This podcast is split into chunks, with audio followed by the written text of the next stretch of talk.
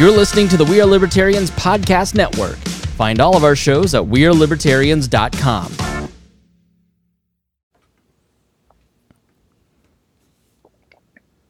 You're listening to the We Are Libertarians Podcast You're listening to the We Are Libertarians Podcast Network. Find all of our shows at WeareLibertarians.com. Welcome to the program. Thank you so much for being here today. We're going to talk a little bit about the American Innovation and Choice Online Act that is in Congress now with David B. McGarry.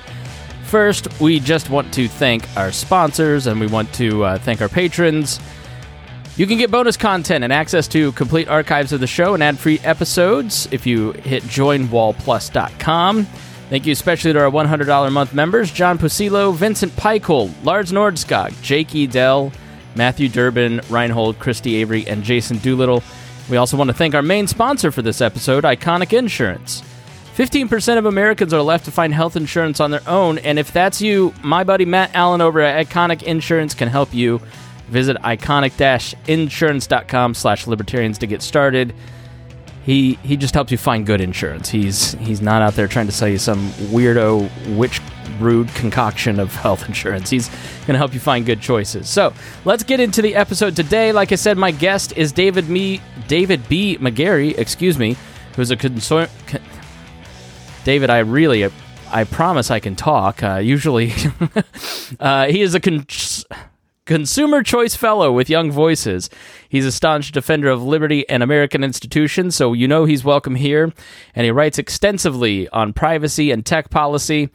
Uh, thank you so much for being here, David. I really appreciate your time. Thank you for having me. So, I, I want to have you on to talk about the American Innovation and Choice Online Act because I've never heard of it until our friends over at Young Voices pitched me our article, sent it to me, and I read it, and my jaw fell to the floor. Um, it's it's sort of hard to find out what's happening in Congress and how they're screwing things up. So, really appreciated your article. I think it was a National Review, correct? That's right. Oh well, that it's a, a dream of mine. So I'm very uh, jealous that you have achieved that in your career. Congratulations. Uh, can, let's start with you know what I'll call ACOA. What does it do? What is Congress attempting to do, and where is it at in the process? So that's a that's a very good question. Um, and on on this act, it's actually a slightly better question than it than um, than it might seem from from the from the outset. So the American Innovation and Choice Online Act is trying to crack down on big tech companies. Um, and if that seems like a general goal, that that's a that's a I mean, that's a fair assumption to make. It, it's a very it's a very general bill that lays out some very broad categories of behavior that are to be labeled anti-discriminatory. Um, and the bill targets and is specifically written with um, with uh, income and user thresholds to target the very biggest companies like Amazon and Microsoft and Apple.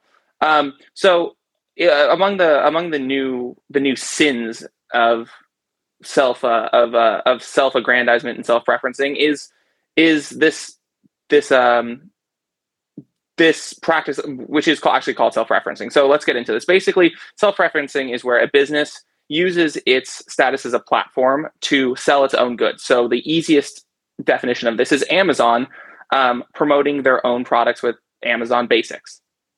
Now, this is not a um, discriminatory business practice. Um, no, like you go to Walmart and you can get an Equate brand. Why would right, it, actually, yeah? Why would it be a problem if Amazon has? I have Amazon Basic moving boxes coming today. What's the problem with that? Well, that's that's the whole that's kind of the whole point um, that critics of this bill are talking about, which is that especially um, in in areas like uh, generic drug markets, we like self-preferencing. It gives us um, it gives us cheaper products, and it gives us products from a brand that we can trust. If you can just walk into say a CVS and you can buy their generic Zyrtec or you can buy their uh, generic uh, aspirin or Motrin or whatnot, you know that you're getting a good product. You know that you're getting a um, a cheaper product than if you were paying for the name brand. And actually, even though we think of platforms like Amazon, like CVS, like Walmart, like Costco as established actors in their field, they're established as platforms. And by entering into these other markets, such as um, medications, they serve as disruptors in these uh, fields that they're entering. Um, so that's it. That, so self-preferencing is um, one of the main things that is going to be looked unfavorably upon by uh, by American innovation and choice online. Um, and also, there's another very concerning um, there's another very concerning uh, ban on on uh, platforms, and this is a very broad definition of platform to be clear. Um, making the products um, uninteroperable. And so this takes a this takes us to the question of what is a what is an interoperable product, and basically what that means uh, is that the product of one company to be interoperable with the product of another company has to work perfectly. So the perfect example of this for, is um, is the AirPods and, entire and actually Apple's entire suite of products, which are work, which are, uh, are are designed to work in their ecosystem, right? They're designed to work together as a unit, and they function best if you're using your iPad connected to your iPhone, connected to your Mac, connected to your iWatch, connected to your AirPods. Um, That's part of why they, you like it is because it's all one single ecosystem that you can work it within. Is and then when you see Elizabeth Warren saying we need to change the Lightning connector because I don't like it, I don't get that. That doesn't make so sense to me. Why, why, what is their complaint with this? So you're entirely right. It doesn't make sense from a consumer perspective because when you have these uh, integrated, uh, uh, innovative, unique ecosystems, you're getting a better user experience. You're getting a better consumer experience. And what people like Elizabeth Warren or Amy Klobuchar, who is the big driver behind um, American innovation and choice, is that they are actually just pretty upset in a traditional um, left wing democratic way, they're just pretty upset with big business. And they don't like the fact that there are corporations that exceed, exceed a certain size and have a certain market share. Um, and they think it's time to bust up those corporations um, or at least hamper their um, at least hamper their operations.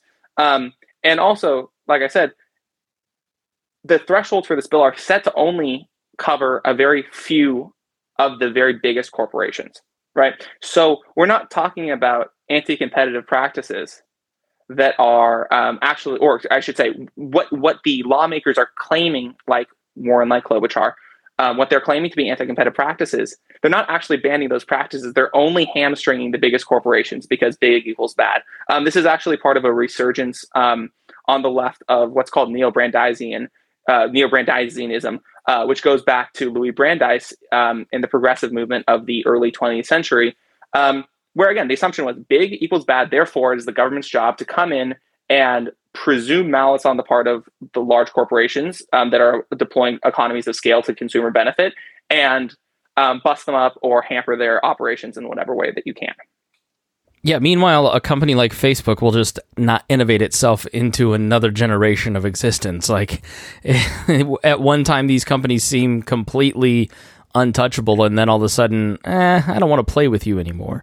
You know like that it's it's i, I guess Uh, my dad had a friend and she worked at a cannery in lebanon indiana and they canned green beans.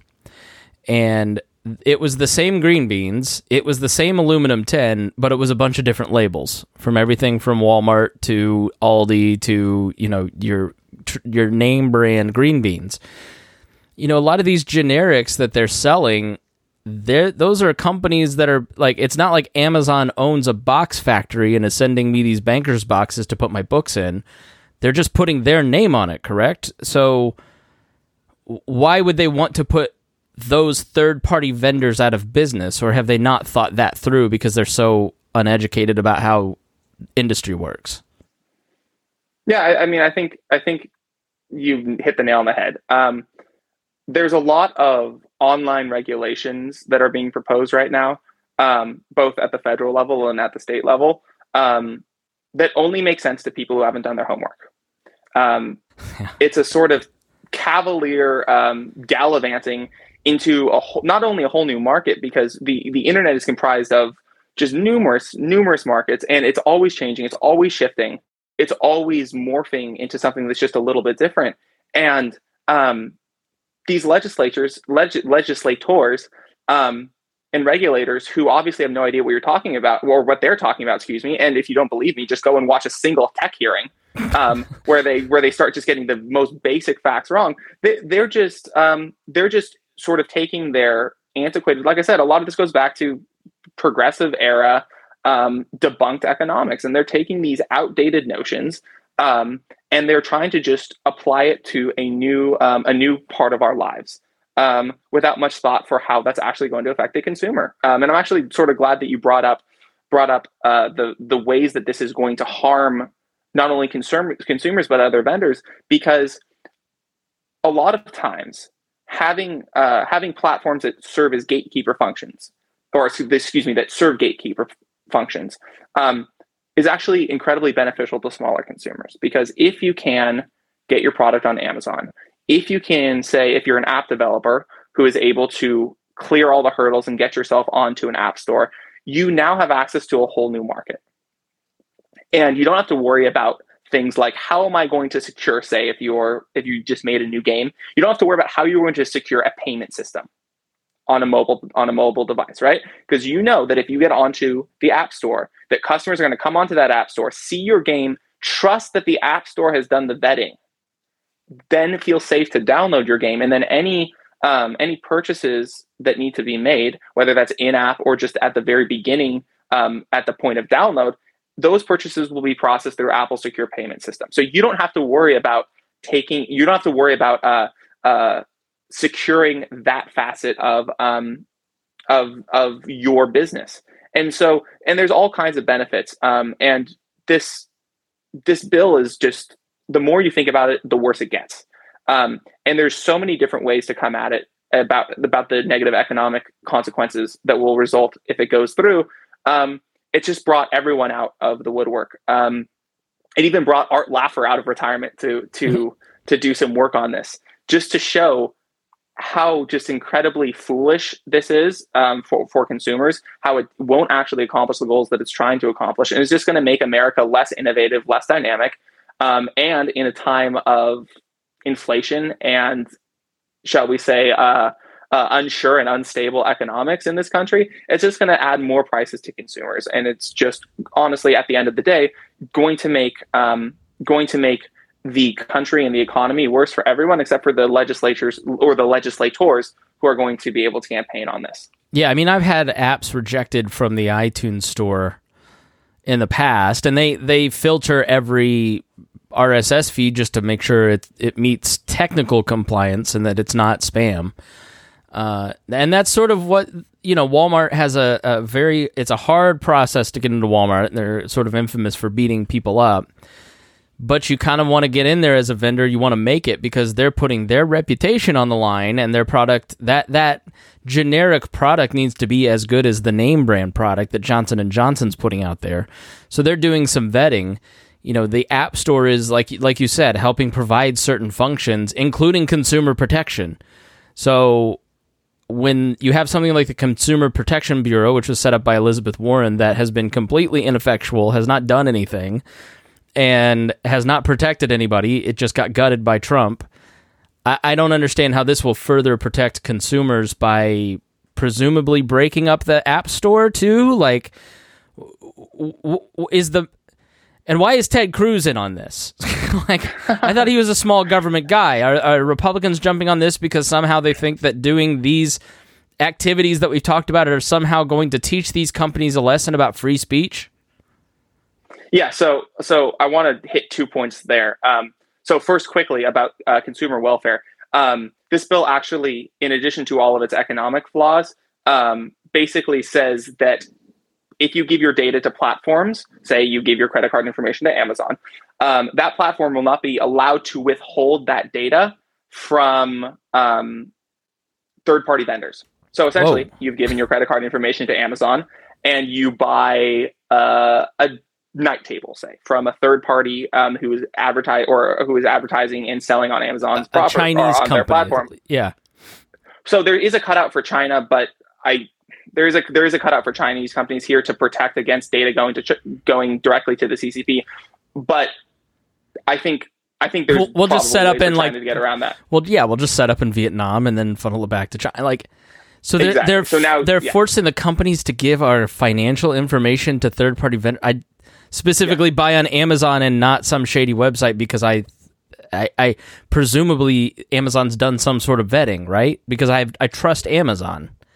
Why would right, they do that? that? That's 100% right. I mean, and again, you give your credit card information to Amazon so that, that so that that doesn't have to go to a million different people um, who you're actually buying the products from. Or for those of us who will try to use PayPal whenever we can when we're making purchases online, because then you are giving your information to PayPal and PayPal acts as an intermediary to keep your data safe. Um, and the uh, American Innovation and Choice just completely tears that down. Now, um, to get to get to what you were asking about Ted Cruz um, and Josh Hawley also gets in on this circus. Um, there's a certain part, there's a certain faction of populist Republicans right now who are out to get big tech. They've decided that um, big tech is censorious, um, which is an argument that does have some merit. Um, they've decided that uh, big tech is is is radically left wing, which again is an argument that has some merit. And I suspect I would have some disagreements with uh, Cruz and Hawley as to the extent of it because I think they get pretty extreme on these things. But but regardless, um, both of those senators have been more or less explicit that this is just the best the best weapon that they have right now. This is this is just what they have. It's what's being proposed. It's what they think they can get bipartisan support for, and because of that, they're just going to go ahead and you know club these companies, which again they've decided are the enemies of the American people, capital A, capital P, uh, superscript TM afterwards. um, and they're they're they're just going to bash people. Um, I, I, I, I, without getting into into their personal motives and how cynical those may be, um, they're they're they're going to they're going to just continue this crusade of sacrificing um, traditional conservative values.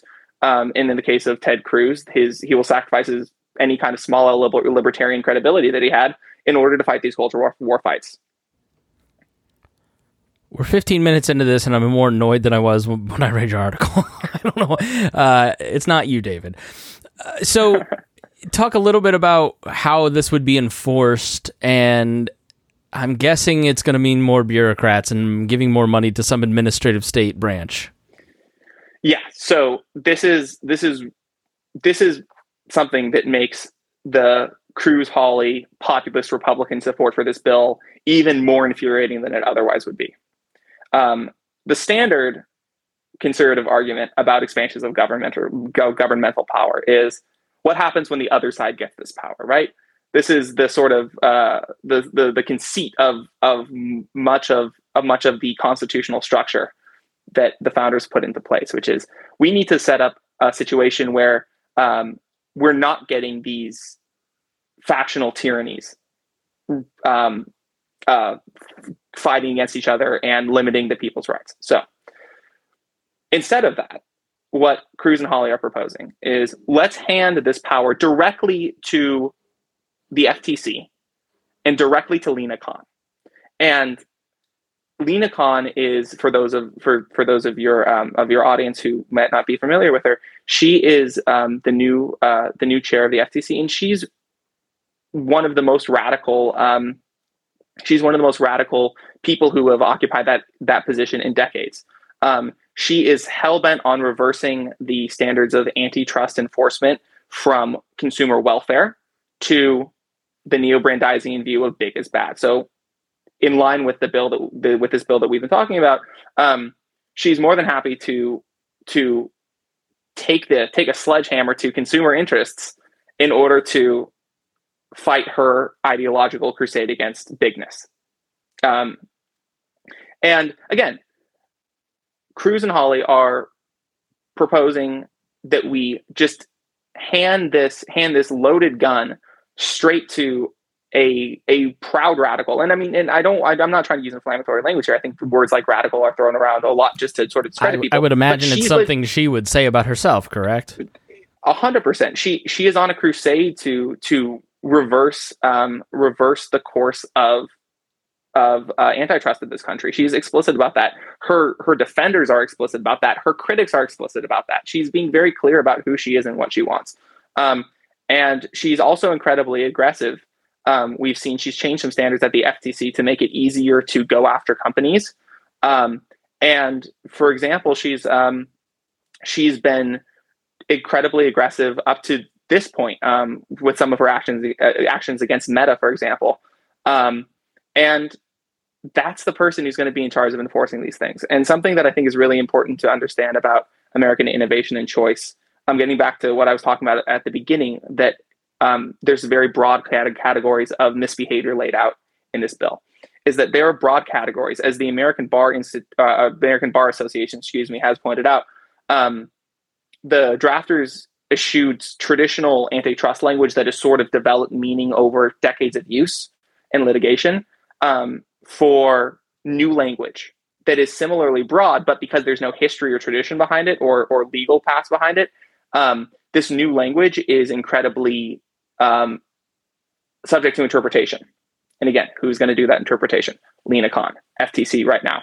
Um, so, uh, so these broad categories are are are going to be, I think, um, I think it's reasonable to expect that they're going to be interpreted to their fullest extent, which can get really, really, really scary, really, really fast. Well, and consumers will lose out because instead of paying $24 for the 10 boxes because I have too many books and I've got to put some in the basement, uh, I'm going to pay 42 for the banker's box brand. Like it just doesn't uh, anyways. Uh, so what what are the like what's the likelihood of this passing? Where does it go from here?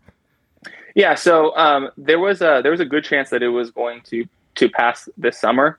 Um, it came out of the Judiciary Committee at the beginning of the year. It looks like through the through the August recess, it's it's on hold. It may come back up in the fall.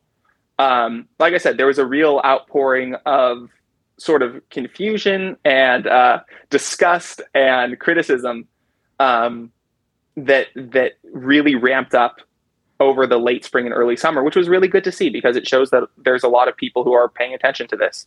Um, and so, at least for the next couple months, um, this is this has been tabled. Uh, but but it will. I think it will come up again um, in some form. And if it isn't this specific bill, it will certainly come up in some other form.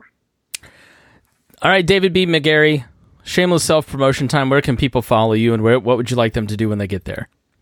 Yeah, please. So um, follow me on Twitter at David B. McGarry. Um, you'll find pretty much everything that I do, and if it's podcasts or other media hits, or if it's my writing, um, I'll post it there and also some hot takes as well eventually which i, I mean I, I, like to think my, my takes are not only hot but they're also um, shall we say they're also uh, uh, meaningful. So I, I, try to i try to find that balance well an informative um, hot take on consumer protection. Give me that web address again. I'm on my way. Yes. So twitter.com slash david b. Mcgarry i believe is how you find me. And then also you can find a slightly more thoughtful slightly longer form um, series of posts for me on my Substack, which is called The Thoughtful Spot. Um, and I hope everyone checks that out as well. Awesome. It was great to have you on the program. Really enjoyed talking to you. Thanks for being here. Thank you so much. I had a total blast. Thanks for listening to the Chris Spangle Show. If you learned something, please share this with your friends and just say, hey, listen to this. You're going to learn something. We really do appreciate your time, and we will see you again soon. This podcast was produced and edited by Chris Spangle and Leaders and Legends LLC. If you're interested in starting a podcast or taking yours to the next level, please contact us at leadersandlegends.net.